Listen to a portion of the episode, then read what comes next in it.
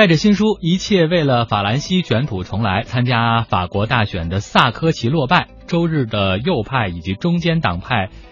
初选当中呢，萨科齐的得票率仅位列第三，失去了向总统宝座进军的机会。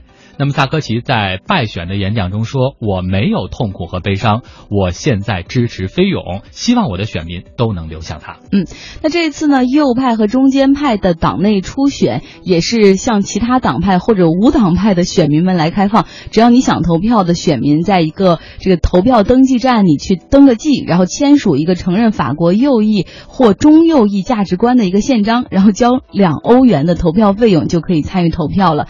那法国境内呢，一共设置了一万个投票点，据说啊，有近四百万人参加了这次党内的初选。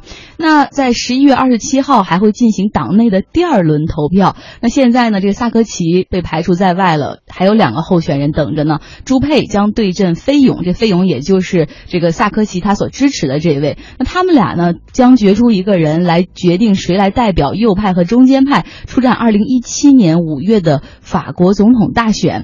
那法国总统大选的制度也是特别的独特，它会有两轮的投票制来决定。嗯，详细情况我们来连线一下中国现代国际关系研究院的刘明礼老师。呃，老百姓直接投票选总统，但是区别在于，它主要的区别在于它分两轮。第一轮选举中进入前两名的法总统候选人进入到第二轮，在第二轮里边会最终决出最后的总统人选。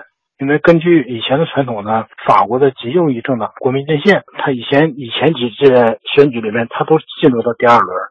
因为法国呃最近一些年呃经济增长一直比较缓慢，所以失业率比较高，老百姓尤其是基层老百姓呢一直有一些呃怨气，所以在投票的时候就会有所体现。一般来讲，第一轮投票的时候呢，呃都是老百姓表达自己不满的机会，就会选呃极右翼的勒庞。所以说过去的选举中呢。呃，每次都是把极右翼的国民阵线选举到最后一轮，这是老百姓表达自己不满。最后一轮的选举当中呢，老百姓投票的时候又会回归理性，呃，带领国家前进呢，还应该还是主流政党。国民阵线作为极右翼政党呢，政策偏极端。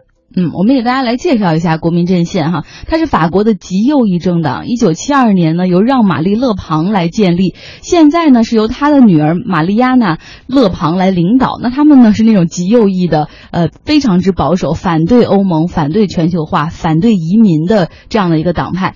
那由于呢这个是两次投票制，所以刚才像刘明礼老师所说的哈，第一次就是一边一般选民们选勒庞是因为表他对政府的不满，而第二次通常会做出一个理。性的判断，但是现在选民们还理性吗？因为尤其是当英国脱欧或者特朗普当选总统之后，都反映出来了那种好像欧美一些国家保守主义还有民粹主义的那种崛起。也想跟刘明礼的探讨一下，勒庞会成为法国政坛的下一个意外吗？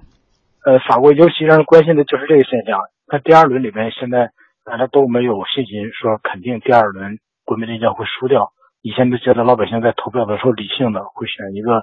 主流政党来执政，但是现在呢，因为民粹时潮的影响，远远超过了之前的大多数人的估计。这个在法国有可能会也会有所体现，因为法国这个国家相对来说竞争力下滑的可能比其他国家还要快一些，失业率可能比其他国家还要高，比英国和美国这些国家。呃，老百姓里边有相当一部分对现状的不满，在英国脱欧和美国选出特朗普这样的情况下，法国人会不会选出一个极右翼的党派领导人当总统？我觉得这种可能性比以前要大得多。嗯，好，感谢刘明礼。那我们也关注明年的法国总统选举吧。他第一轮投票会在明年的四月二十二号，而第二轮会在五月初。